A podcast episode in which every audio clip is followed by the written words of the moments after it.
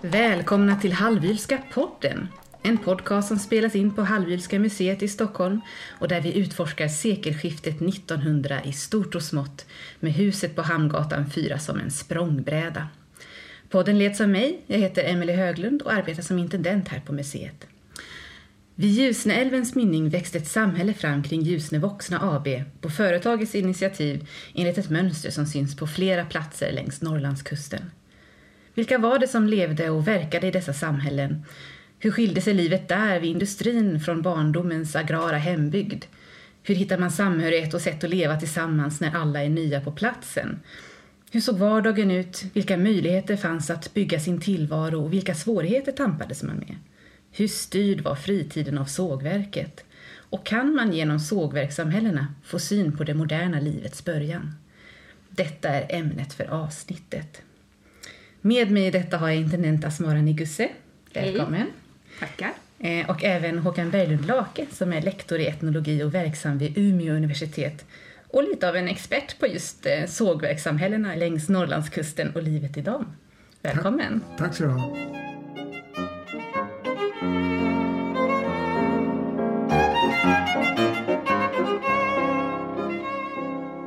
Hur kom det sig att eh, sågverken började bygga samhällen runt sina industrier i Norrland? Och vad menar vi när vi säger just sågverkssamhällen, Håkan? Det förekom ju ingen pendling vid den här tiden naturligtvis. Va? Och, och ett sågverksbolag eh, för att bedriva sågverksverksamhet var ju beroende av att ha arbetare på plats när de, eh, när de behövde dem så att säga. Och då gick det inte att lita på pendling utan då måste man helt enkelt bygga bostäder så att de var på plats när man behövde dem. Så enkelt egentligen. Vad var det mer fråga om? Det var... Ja, vad, vad menas? Hur, hur definierar man sågverkssamhällen? Ja, och det hör lite till den där saken. Det är alltså ett samhälle som uppstår som en konsekvens av eh, sågverksverksamheten. Helt enkelt, de var tvungna att anlägga ett samhälle Trots att, att bolagen vid den här tiden egentligen inte var samhällsbyggare utan de, de var företag som producerade varor för en marknad och för att tjäna pengar helt enkelt. Men de var tvungna att också anlägga ett samhälle för att överhuvudtaget kunna bedriva den här verksamheten. Och hur skiljer sig de här samhällena mot boenden i övrigt i bygden om man jämför dem med området runt omkring? Ja, det, det är egentligen en intressant fråga som vi kanske inte tänker på hur det var. Vid den här tiden så bestod då samhället, om vi säger så, bestod utav, utav bondbyar helt enkelt. Det var jordbruksproduktionen som dominerade över hela Sverige. Och tätorter var egentligen bara städer och de var i allmänhet små. Men sen så var det bruksorter, alltså järnbruk och så som fanns. Och så sen fanns det eh, glasbruk och sådana Eh, samhällen också. Men vid den här tiden när då sågverksindustrin expanderar då uppstår det som svampar i jorden, alltså nya tätorter kan man säga att det här blev. För en tätort på den här tiden måste nästan definieras som att det bor eh, ett större antal människor på samma plats. Och ett sågverkssamhälle bestod av 100, 200, 300 personer. Man byggde alltså husen för flerfamiljsboende. Och det här är någonting nytt, liksom, att, att det uppstod i den här omfattningen som det gjorde. Så att överallt där det tidigare var ganska glesbefolkat fanns det nu tätorter. Ganska tätt just utefter Norrlandskusten och i samband med sågverksdrift. Jag tänker på någonting som jag har läst i dina texter Håkan också om det här med hur eh, alla på orten var nya. Mm. Också att eh, I det agrara samhället så känner man ju i regel sina grannar och varandra mm. sedan många generationer bakåt. Men eh, så är det ju inte riktigt i de här samhällena. Det här är någonting nytt för tiden. Verkligen. Också om man jämför med järnbruken. För där bodde man ju också under väldigt, väldigt lång tid. Det var etablerade samhällen. Här uppstår som jag sa som svampar i jorden. Och de här människorna de kommer nästan att droppa ner i de här samhällena från olika håll. Så att man känner kanske möjligtvis någon enstaka, annars är man främmande. Det, det är en främmande plats, både liksom fysiskt men också socialt. Man har inga sociala band till den här orten där man då kommer att bosätta sig. Utan man får börja från början. Och det är en väldigt intressant historisk företeelse. Finns det något sätt som man kan känna igen ett eh, sågverkarsamhälle i hur de är uppbyggda eller så?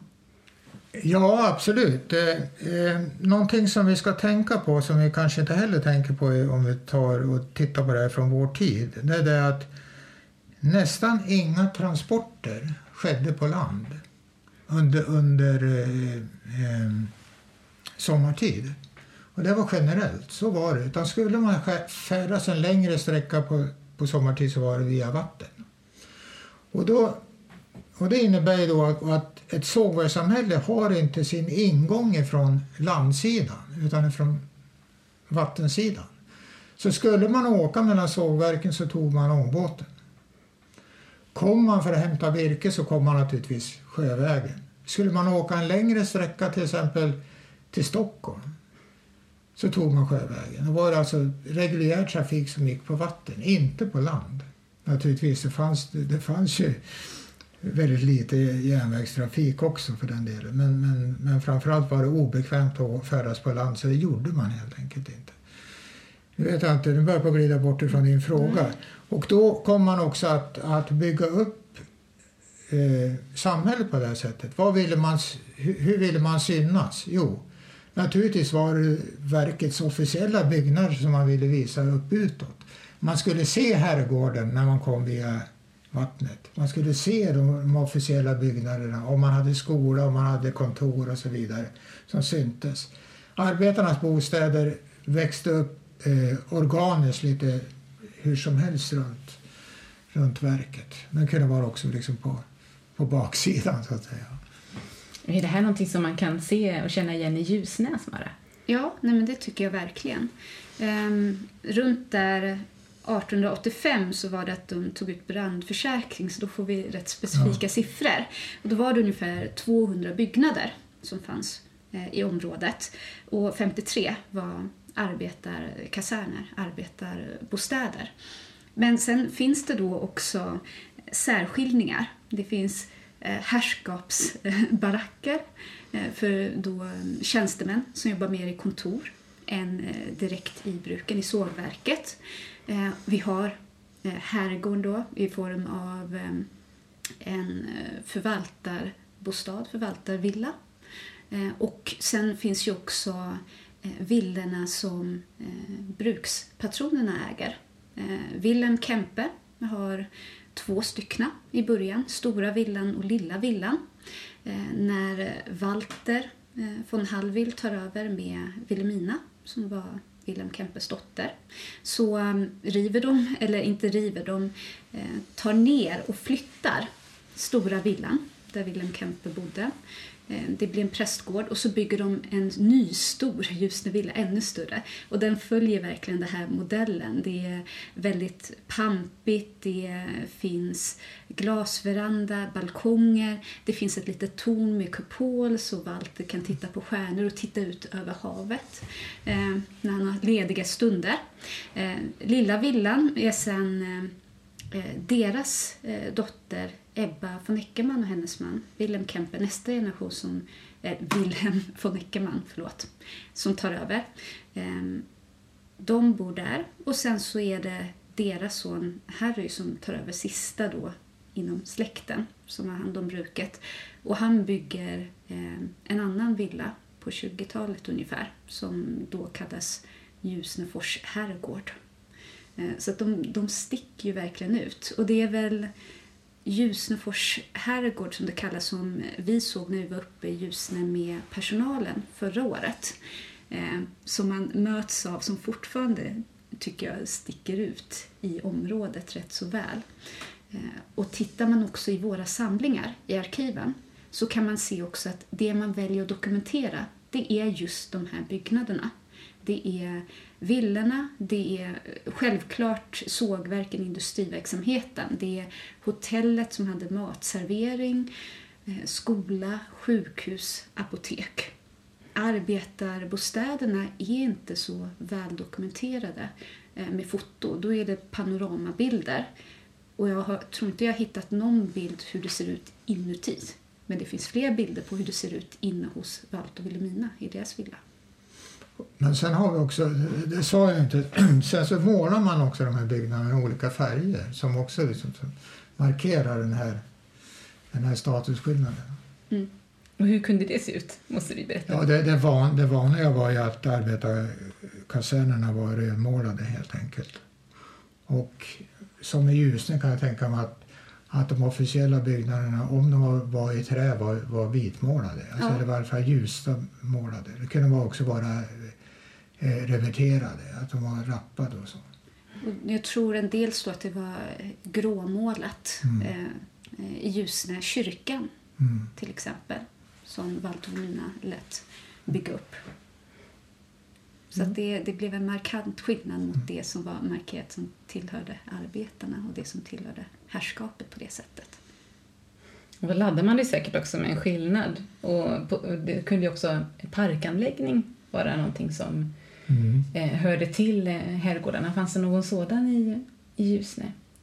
Ja, alltså det fanns i alla fall eh, trädgårdar, eh, parkanläggningar kring eh, villorna.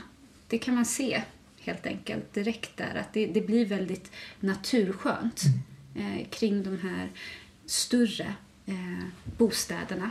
Eh, men runt arbetarbostäderna, det, för det första så är det ju som du beskrev, de är ju placerade lite mer organiskt och strategiskt för att det ska vara nära mellan bostad och arbetsplats. Men annars mellan dem så är det ju lite mer öppen nästan åkermark så man ska kunna ha lite potatisland eller grönsaksland.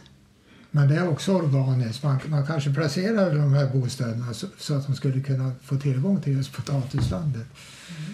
Som, var, som var naturligtvis viktigt, men det kommer vi kanske återkomma till senare. Jag är lite mm. nyfiken på hur man såg på, på herrgården och deras parker också som arbetare. Här lever man ganska, världarna lever ganska nära varandra mm. men det är ändå ett stort mentalt avstånd i var mm. man får vara och inte vara. Vill du säga någonting om det?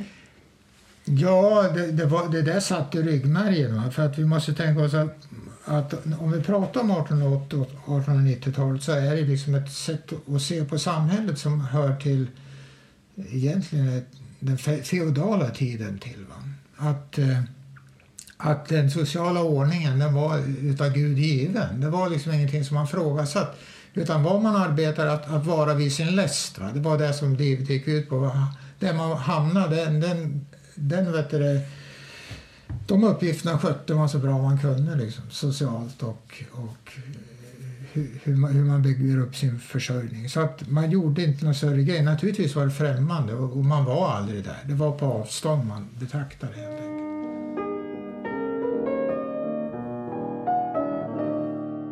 Hur tog sågverken plats i vardagslivet då?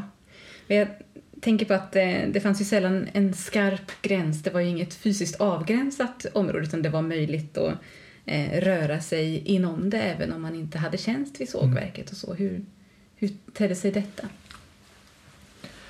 Enkelt kan man säga så att, att sågverksproduktionen var inte instängd som, som en, en fabrik va? Med, liksom med, med eh, fabriksport, alltså någonting innanför och utanför. Men naturligtvis upplevde människor den här gränsen ändå. Va? Man visste vad produktionsområdet var. Och, och där kanske vi kan återknyta till den tidigare frågan att, att hur än vi pratar om det här, hur byggnaderna var placerade, så är det alltså produktionen som är i centrum. Den är i centrum som, som egentligen all byggnation förhåller sig till. Va, runt så. Och det var arbetsplatsen och det, det, gick man naturligtvis till arbetsplatsen och från arbetsplatsen och man, man visste ju när man var på arbetsplatsen och inte. Så att det var öppna gränser. Men samtidigt så tillhörde det som jag tror att du är inne på, eller, eller som du tänker, det är det att det tillhörde vardagen väldigt mycket eftersom man rörde sig då i, i den omgivning där man bodde helt enkelt. Och man var beroende av vatten, till exempel för att skölja tvätt.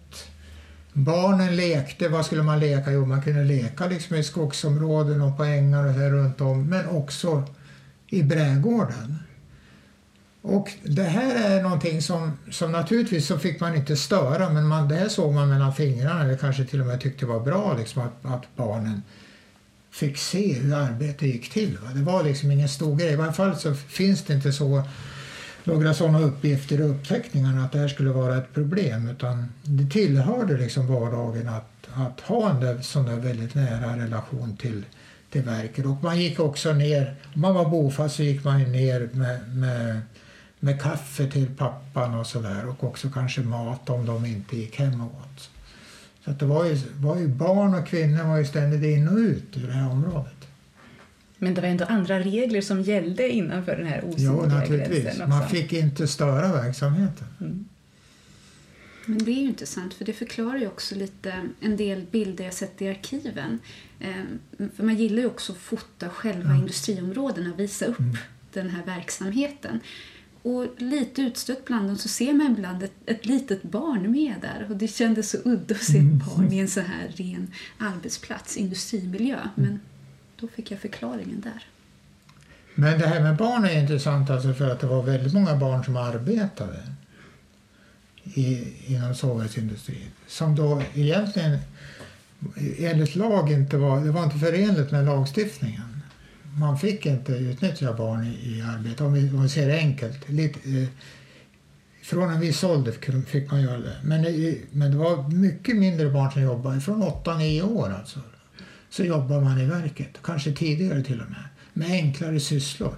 Så det är lite spontant, lite oregelbundet men ändå att, att eh, barn utnyttjades i olika åldrar tidigt.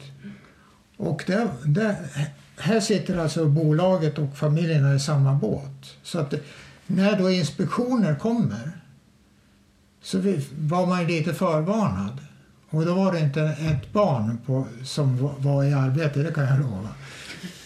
För, för det, här, här liksom, det var här viktigt för familjen, den här extra inkomsten som de kunde få och för bolaget att kunna anställa barn. Varför då? Jo, därför det här var extremt tillfälliga arbeten som de kunde extra påhugg sådär. Va? Om man då skulle rekrytera folk för varje gång man behövde utifrån va? så skulle det vara opraktiskt och irrationellt helt enkelt. Finns det någon dokumentation ifrån Ljusne vad gäller det här Asmara? Ja, det finns ehm, en eh, lärare som skrev ner sina minnen. Han jobbade i Ljusne från ungefär 1904 upp i 40-talet. Och då nämner han det att eh, eh, skolan som bruket sätter upp där, alltså var det någon stor beställning och helt plötsligt behövde man extra händer på plats, ja då var det någon som kunde komma och springa upp och så fick alla pojkar i 11-12-årsåldern avsluta lektionen direkt och springa ner. Det är liksom, lärarna där var vana vid att undervisningen avbröts och att den inte var så högt värderad, i alla fall inte de tidiga åren. Han beskriver till exempel att ja, när han började så hade han eh, 59 elever i ett klassrum som han skulle försöka undervisa och ha kontroll på. Och ibland så kunde liksom halva klassen försvinna iväg för att bruket behövde det. Men det där är ingenting som är typiskt för sågverkssamhället utan så var det överhuvudtaget. Det var ju då vet du, eh, skolplikt. Det, det var alltså allmän folkhögskola. Men man klarade inte av att ha helårsundervisning.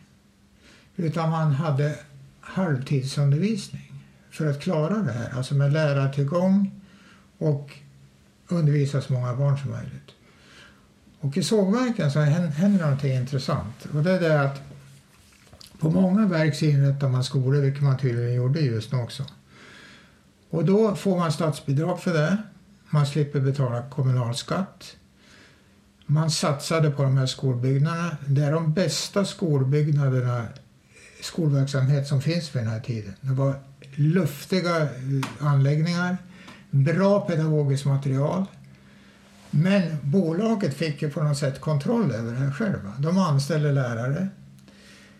De låter de äldsta barnen gå i skolan under vintertid.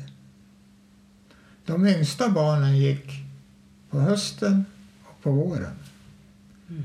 Ni förstår tanken här va? Alltså det var de äldsta barnen som behövdes i produktionen. Som sker under sommaren. Alltså Och då är de under sommarhalvåret. Ja, precis.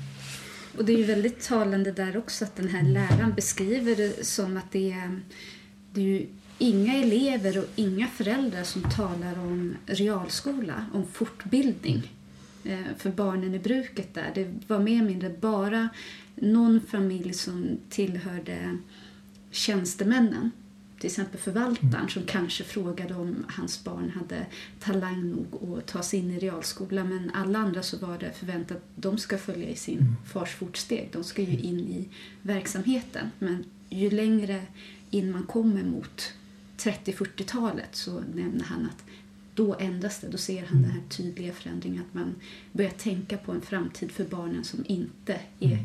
densamma som föräldrarnas. Du skriver ju om det Håkan också att man inrättar ju inte skolor bara för att eller av ren välvilja utan Nej. att man alltid har ett övervägande Precis. där i också. Och finns det redan en närbelägen skola så tenderar man inte Exakt. att göra detta. Eh, så att det handlar också om att man vill ha barnen nära mm. så att man just kan hämta dem eh, när det kommer de här stora beställningarna. En, en, en, en viktigt sätt att tänka här det är så att bolaget gör inga satsningar egentligen socialt eller på samhället som inte gagnar produktionen. Alltså det är ingen, det är ingen välgörenhet de håller på med. Det, de, de bygger inte upp något sånt. Utan det är så att sånt som då är rationellt för produktionen, då kan man satsa. Skola var ju en sak som, eh, som företaget kunde stå för men det fanns ju mycket annat som man också ofta satsade på överhuvudtaget har det väl att göra, precis som du sa tidigare, man gör såna här sociala satsningar för att få den här arbetskraften man behöver. Mm. Så man ordnar ju inte bara med skola utan också eh, sjukhus, apotek. Mm. Ja, de har ju brandhus såklart men det är inte bara för de boende. Ehm, och i Ljusne eh, så kan man också se att det är det är kyrka, det är hotell med matservering, det är nykterhetsrörelsen får lokal mm. så att man kan underhålla sig och mötas. Eh, så länge det inte är fackligt det är man ju rätt så tydlig med. Eh, skyttepaviljong fanns och laxodling också. Mm. Lite... Nu tror jag att det där ligger li, lite senare, men det, där, det, det, är, det är intressant det där ändå. Men jag tror inte att bolaget byggde upp eh, föreningslokaler. Men däremot så var det, fanns det ett mönster att man visste sitt värde som arbetare. Så man kunde gå till sovhusägaren eller bolaget och begära bidrag för att bygga. Och då är det så att man ger och så får man. Och så tvärtom. Det är liksom en ömsesidighet i det här. Och då visste om bolaget satsar där och stödjer befolkningen så får man alltså också, också en lojal befolkning som då är gagnar verksamheten. Så att säga. Mm. Och det passar in här, för i Ljusne så är ju det här eh, lokalen nykterhetsrörelsen har, det är mm, ett hus som kallas Kopphuset för det var det gamla eh, smittkoppshuset, en gammal sjukstuga. Mm. Men sen så användes den inte längre och så kunde man få ta över den. Samma mm. sak när man ordnar med ett eh, kooperativt handelshus mm. som arbetarna har då. Ja, då är det att de kommer överens med bruksplattonen att få köpa en lokal fri för den mm. verksamheten. Precis. Men vi, vi, får inte missa det här viktigaste som vi har varit inne på redan. Det stora bidraget och som, som eh, arbetarbefolkningen uppskattar, eller den fasta den fasta arbetarbefolkningen, alltså de som var fast anställd, det var att som fast anställd så, så fick man bo gratis. Och det innebär att man fick bostad, man hade tillhörande förrådsbyggnader, man hade tillgång till bagarstuga, till tvättstuga och så vidare. Som är viktiga delar. Ja, och så naturligtvis fri, fri vedbrand. Och då kan man tänka sig så här att det här var ju naturligtvis en stor investering för bolaget. Icke. Här har vi alltså ett material som, som finns i överflöd. Naturligtvis kostar det pengar att uppföra byggnader men relativt liksom lite va, om man då äger då, då byggmaterialet. Eh, fri vedbrand. Eh, allt avfall på ett sågverk var ett stort problem. Det var ett jätteproblem för bolaget. det kunde man använda för att driva ångs, eh, eh ångmaskinen.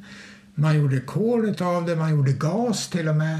Man, man gjorde eh, tillverka virke, lådvirke och så vidare. Man försökte, försökte, försökte ta tillvara det här avfallet så mycket som möjligt. Och naturligtvis så var det här ingen kostnad utan det var bara bra att arbetarna tog så mycket avfall som möjligt och, och, och, och eh, eldade upp det, eller, eller hur man säger, för att få värme i husen. För annars hamnar det som, som, ett, som utfyllnad i kajanläggningar. Alltså det var ett, ett gigantiskt problem. Men för arbetarfamiljen var det här viktigt eftersom om vi tar en lönearbetare eh, i vilken bransch som helst, utanför sågverk, i städerna till exempel, så var det här kostnader för bostad, för vedbrand. Stora kostnader, alltså en stor del av lönen gick just till det här. Och här hade man det gratis. Det var fantastiskt. Och därför finns den här drivkraften att bli fast anställd i verket. Finns hos alla som då får någon slags anställning. Så får man en tillfällig anställning så, så har drivkraften att faktiskt bli fast anställd och därmed få möjlighet att bo över verket. Det finns liksom det här hela tiden. Att få en bostad hade väl också ett symboliskt värde efter vad jag förstår? Absolut. För då blev man, då blev man fast boende. Och som fast boende så var man inte lösarbetare. Då var man inte en lösarbetare. Och, var, och varför ville man inte vara lösarbetare? Jo, därför att det var en kategori som som skilde sig. Va? För, att, för att bolaget, och, och det, det, här är väldigt intressant, för tittar vi då på eh, vilka blev fast bosatta skrivna vid verket? Jo, det var lika många män som kvinnor. Trots att det är en mansdominerad bransch. Och, och, det har att göra med att bolaget anställer helt enkelt inte enskilda arbetare utan man anställer Jo, det gör man naturligtvis. Men enskilda arbetare som var gifta. Fast? Ja. Som en fast arbetare? Som fast ja. arbetare. Och då med det så blir det att vi är fast anställda, vi är ordningsamma, vi är utvalda. Och då blir det alltså symboliskt viktigt för att hålla avstånd från lösarbetare som var liksom Ja, det, det var ett oordnat levande och det var liksom tillfälligt och det var liksom verkligen en kontrast mot det här fast fasta boendet och de här ordnade förhållandena som de fasta boenden levde under. Varför föredrog verken gifta arbetare framför ensamstående? Ja, men det var just det där att, att, var, att du får en, en ordningsam arbetarstam. Men det viktigaste är att sågverksdriften var extremt säsongsbaserad och följde liksom klimatet kan man säga. Så att, så att verksamheten var förlagd till sommarhalvåret och öppet vatten. Under vinterhalvåret så låg egentligen hela verksamheten nere, alltså infrusen i väntan på att vakna upp igen. Och, och det där är också kopplat till tjäna pengar. Det var bara möjligt att tjäna pengar på sommarhalvåret. I övrig tid måste man klara sig så bäst man kunde. Men man väljer ändå att, att utstå vinterns vedermödor för att var, få första tjing på jobb få garanti till jobb och få den här inkomsten genom att vara på plats. Och då under den här tiden på vinterhalvåret då behövs alltså den här kvinnliga insatsen för att sänka utgifterna helt enkelt. Så att du har en kompetens hos kvinnor som då var väldigt viktig. Va? Som då, på den här tiden så hade man ju då så var det då strikt arbetsfördelat efter kön och det innebär då att, att eh, någonting som var dyrt att köpa som kläder till exempel, textilier överhuvudtaget, det tillverkade också sågverksarbetare. Trots att det är någonting som man har lärt sig från ett tidigare samhälle så gör man det på, på plats. Och man bakar stora mängder, man, man har potatisland som man var inne på, alltså man bygger upp en förrådshushållning för att klara just vinterns umbäranden. Vilket man var van med. Det var ingen kategori egentligen vid den här tiden som hade full verksamhet under vintern utan på vintern så går liksom verksamheten ner för alla. Inte minst bönderna som man då kände till. Man kände till villkoren i en jordbruksekonomi. Och, och då ligger också det i träda i väntan på att, att våren ska komma. Många av de som var verksamma vid sågverket hade väl också en bakgrund av att vara obesuttna. Alltså att inte äga mark själva och då har man vissa taktiker för att just klara vintern? Vill du berätta något om Ja, det? precis. Och då har det att göra med att man måste bygga upp ett förråd. Det var helt nödvändigt. Och då såg man till att köpa in en, en, en tunna saltsill och man köpte in mjöl och man köpte in, in eh, potatis om man inte hade det själv. Och eh, eh, överhuvudtaget så, så, så hade man allmänhet hushållsgris. Det är också viktigt va? Att, att, att man hade det. Sågverksarbetarna hade hushållsgris.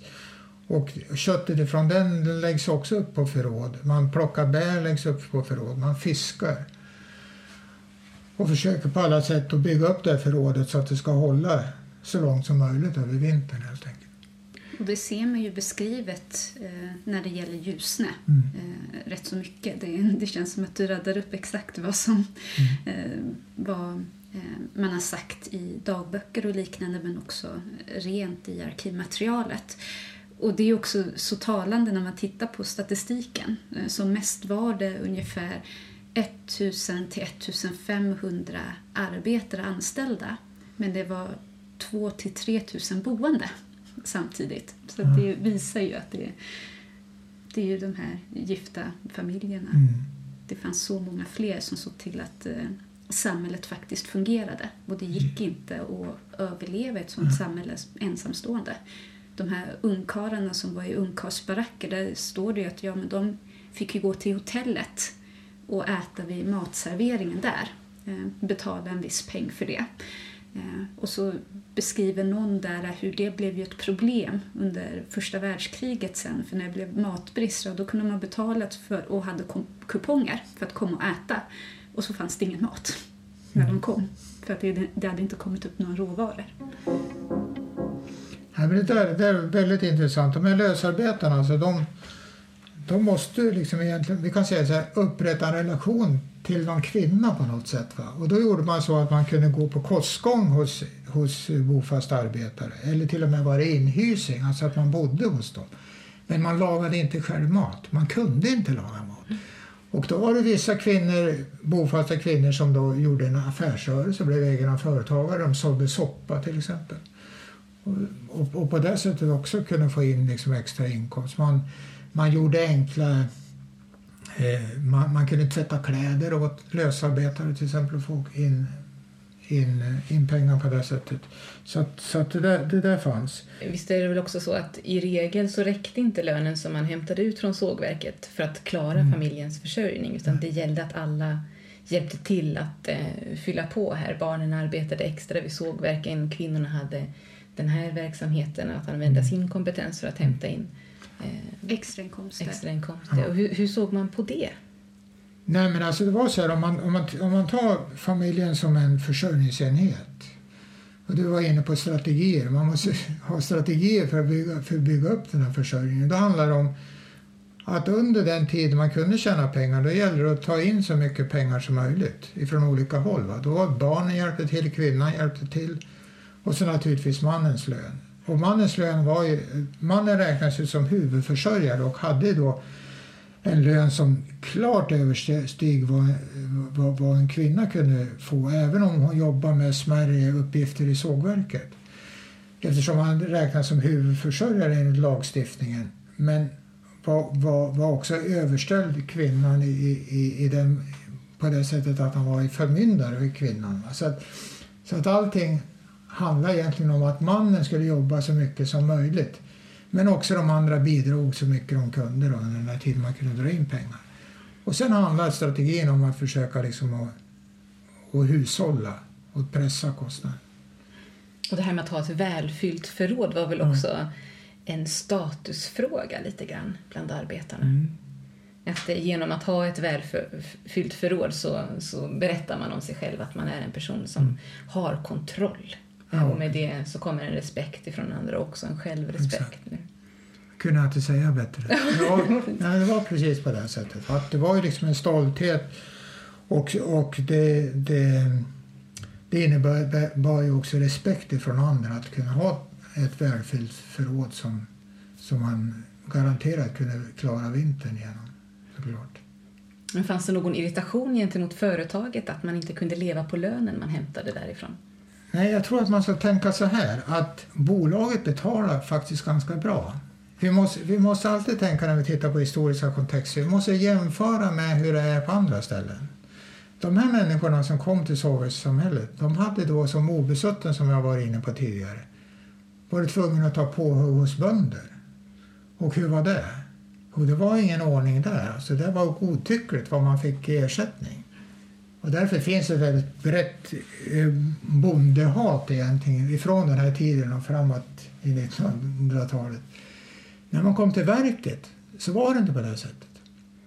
Utan där vet du, så, så fick man då ett kontrakt som, som, som innebar att arbetar man en viss tid eh, så får man en viss summa pengar. Och det var liksom ordning på det. Det var utbetalning i bestämda tider och man fick en bestämd lön. Och det här är gigantiskt. Va? Eller så här hisnande egentligen för, för människor vid den här tiden, tror jag. Därför att här blev det plötsligt möjligt så fick man mycket pengar i händerna som man faktiskt kunde spara om man ville. Man kunde konsumera eller också spara och då kom också framtiden att få ett annat innehåll än vad det hade tidigare. Man kunde, man kunde spara för framtiden. Eller konsumera. Man kunde till exempel konsumera varor som man bara hade haft i fantasin. Och då är det ofta matvaror. Man kunde liksom köpa smör ibland och man kunde ha, eh, köpa kött liksom några enstaka gånger. Så man kunde ha kolonialvaror, socker och russin och sådana saker. Man kunde liksom, som är någonting nytt för den här, för den här tiden. Så att det finns inte någonting sånt, utan det, det, det snarare finns den här olägenheten att det var bara en viss bestämd tid. Men det, var också, det hörde också till tingens ordning. Därför att det var en viss tid som man tjänade och som man kunde vet du, vara verksam. Så var det också i jordbrukssamhället. Det var liksom inget konstigt att man var arbetslös under vintern. Nu var det så att sågverksarbetarna inte var sysslolösa under vintern utan ofta gick de och tog de andra påhugg. Ofta så tog de skogsarbete under tre månader på, på vintern och kunde tjäna pengar. Då åkte de iväg i inlandet och jobbade de som skogsarbetare. Det var det vanliga. Men problemet där blev väl då att de får ju lönen först när de kommer tillbaka. Ja. Så det var väl därför man fick handla på kredit Mm. helt enkelt i handelsboden tills Mm.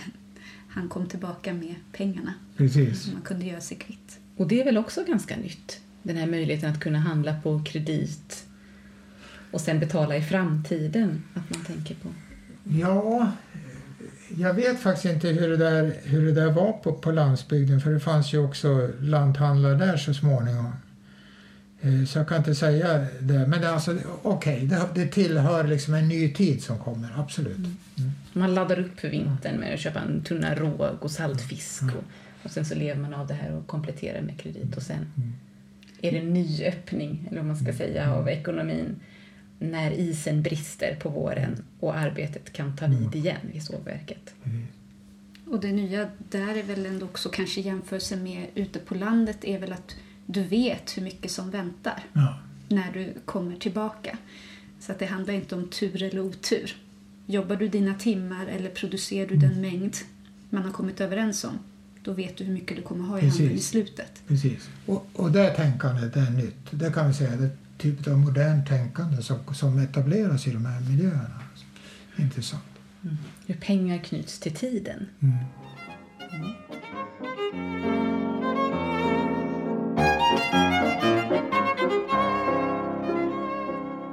Jag skulle egentligen vilja hoppa tillbaka till eh, bostadsfrågan. Hur stod, såg egentligen ett typiskt boende ut för en arbetare vid verket? Det som är intressant som man var inne på det var ju då att man, man bodde i kaserner. De här kasernerna hade en, en par ingångar, kanske tre om de var riktigt stora. var i två våningar i allmänhet. Eh, och här bodde då familjer både i nedre botten och, och, och på övre plan. Och man delade då en trappuppgång på det sättet. Och det här är liksom historiskt någonting nytt, att man bor, att man bor i ett hus så nära andra. Annars så var, bodde man ju i ett hus. Va? Det var hus här och så ett hus där, men här bodde man liksom väldigt tätt ihop. Och, och ofta så naturligtvis så lärde man känna de som man bodde granne med. Va? Naturligtvis. Men inte från början, utan det är någonting som växer, växer fram. Och då är det så att i de, i de här kasernerna så är det då ett rum med spis. Och den här spisen är en öppen spis.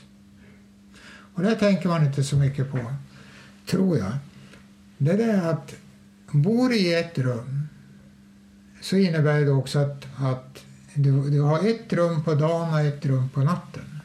Och det innebär att man måste hela, hela tiden ha, vara ganska uppfinningsrik och hur man liksom gör de här bäddarna. Det var till och med så att man låg på köksbordet. Det var, blev också en, ett sätt att ligga. Men vi, vi, vi tar det här med spisen. Det tycker jag är intressant. Det är en öppen spis. Och jag, kanske så att inte ni heller har tänkt på det. Men det innebär ju då också att, att tekniken att laga mat blir på ett alldeles speciellt sätt. Man åt väldigt lite stekt mat, till exempel. Utan det var långkok. Det var kokt mat i allmänhet. Och då är det alltså rotfrukter och fisk och, och man har kött ibland. Alltså där. Och, så, och så är det där man är. Och så gröt naturligtvis. Så att man kokar maten. Utan förändringen blir sen när, när de här spis, man kallar det här för spisrum. När man inför då järnspis, då är det möjligt att steka och, och till och med baka. Men det kommer liksom senare.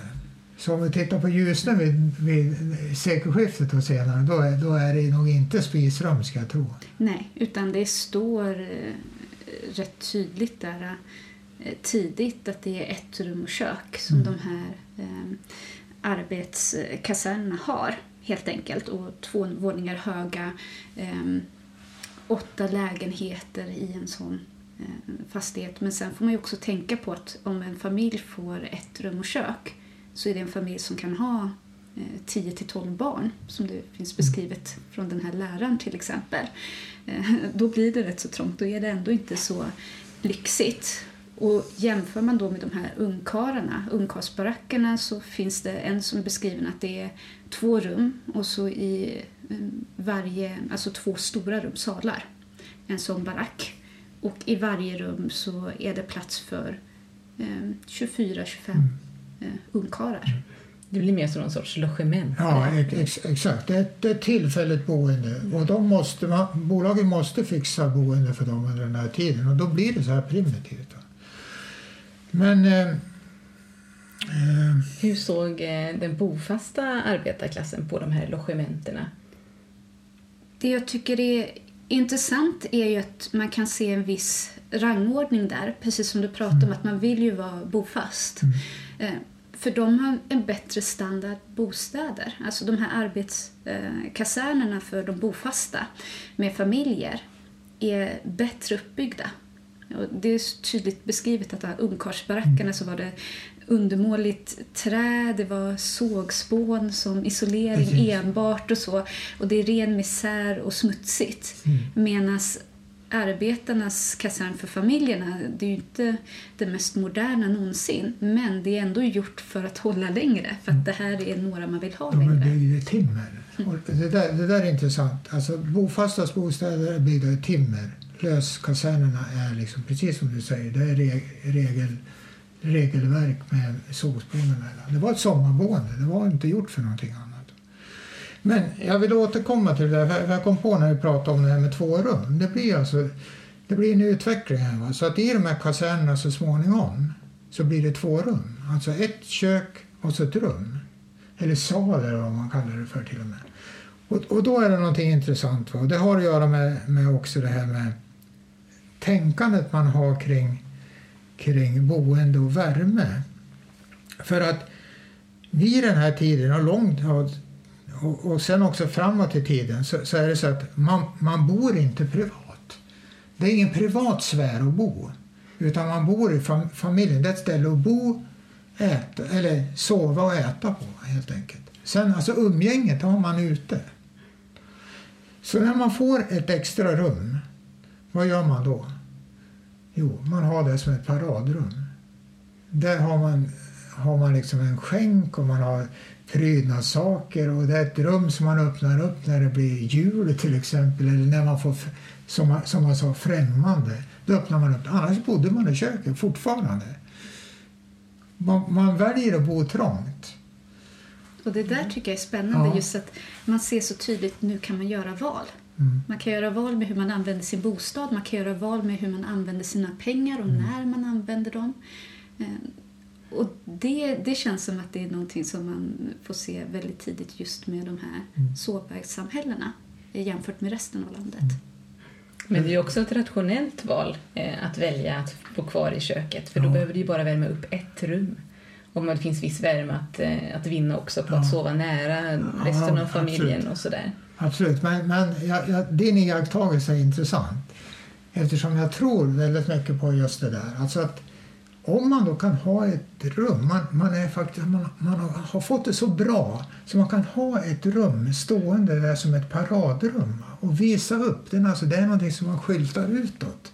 Att vi har minsann ett paradrum med liksom ganska dyra saker eller i varje fall saker som man tyckte var fina som man ställde, som man ställde ut egentligen för åskådaren.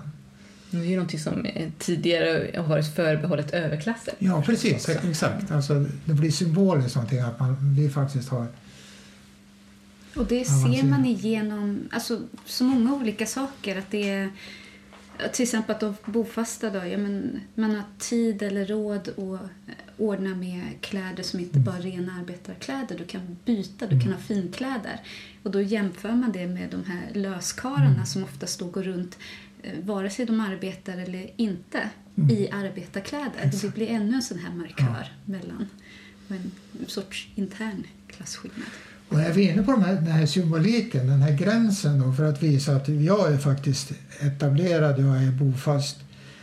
Eh, då, då upptäckte jag en sak som, som faktiskt hade betydelse. Och det var ju det att lösarbetare, de ha, gick de inte och fick maten någonstans, då var de tvungna att äta olagad mat. Det var alltså korv och amerikansk fläsk och, och, och, och, så vidare som, som de åt. Limpa, spisbröd som de åt liksom olagad.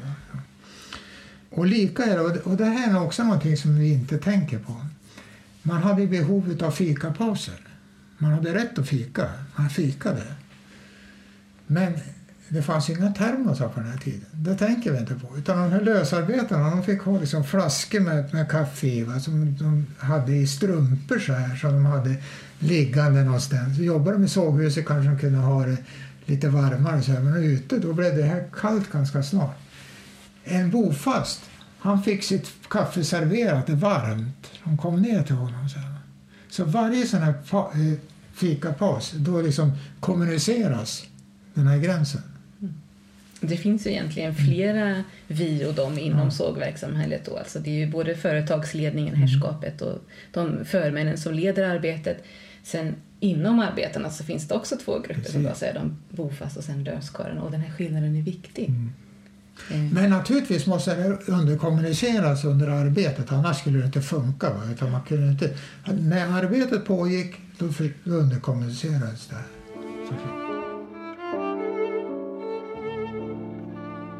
Hur markerade man annars också att man, att man hörde till den här platsen? Jag tänker när alla egentligen är nya i sammanhanget, mer eller mindre. Eh, det finns ju ingen som har en lång släkthistoria i, på platsen. Hur markerar man att jag hör till den här platsen? Till skillnad från dig som bara är här per säsong, så att säga.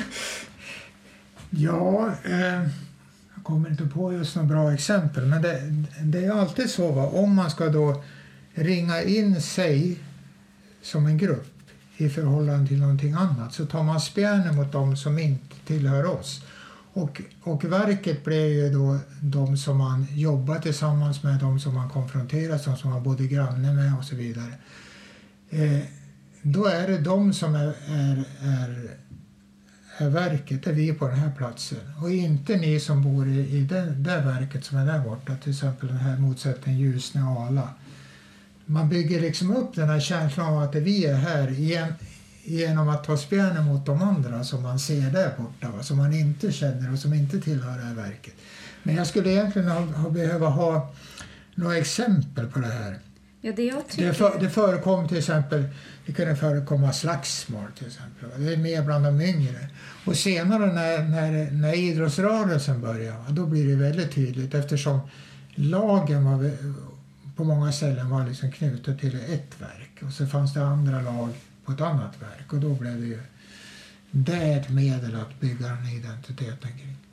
Och det är ju någonting som uppmuntras. Det ser man till exempel i Ljusne, att idrottsföreningar, för att det, det skapar ju inte bara en identitet vi mellan dem, det stärker ju också gemenskapen internt så att Precis. folk verkligen vill vara tillsammans, jobba tillsammans, laganda helt enkelt. Men det jag tyckte var spännande, det var ju att jag fick en förklaring till alla de här olika namnen man stöter på. Att man använder olika smeknamn för att göra olika byggnader i sin bygd, i sin bruk, specifika för sig själva och för platsen.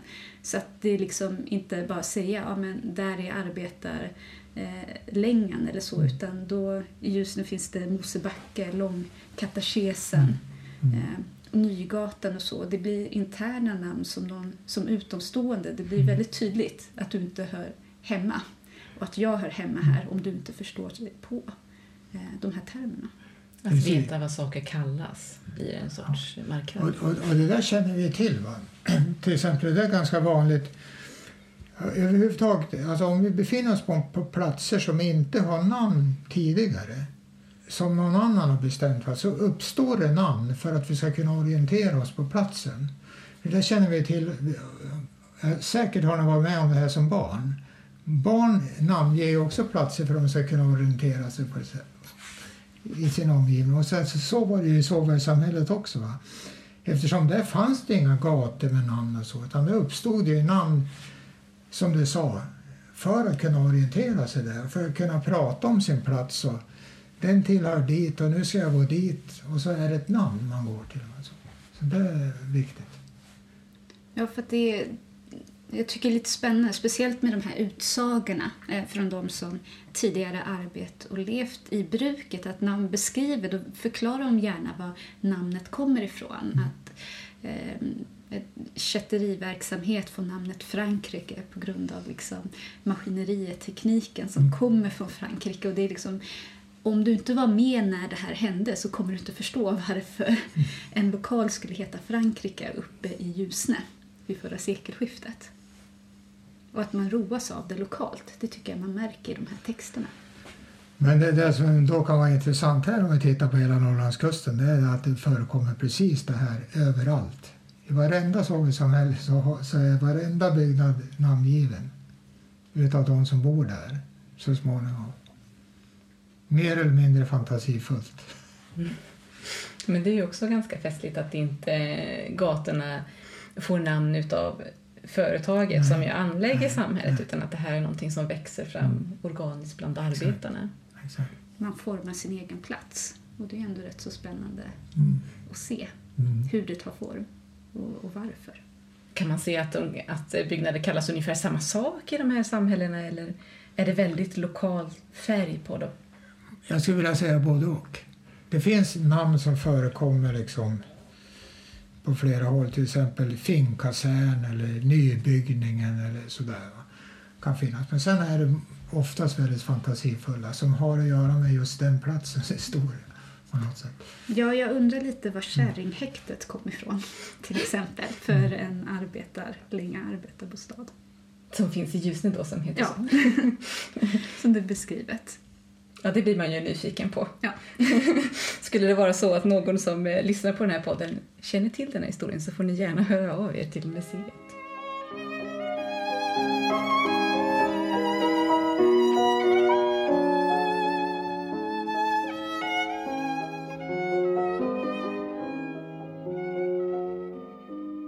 Jag undrar om det här är vanligt när jag tittar på statistiken för Ljusne.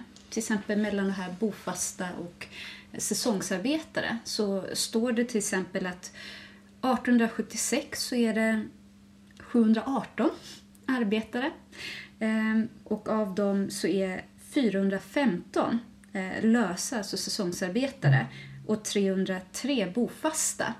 För att jag tänker när vi pratar om den här skillnaden mellan bofast och säsongsarbetare, att det är högre status att vara bofast, så känns det nästan som att säsongsarbetarna borde vara i minoritet, men oftast var de ju majoriteten. Mm.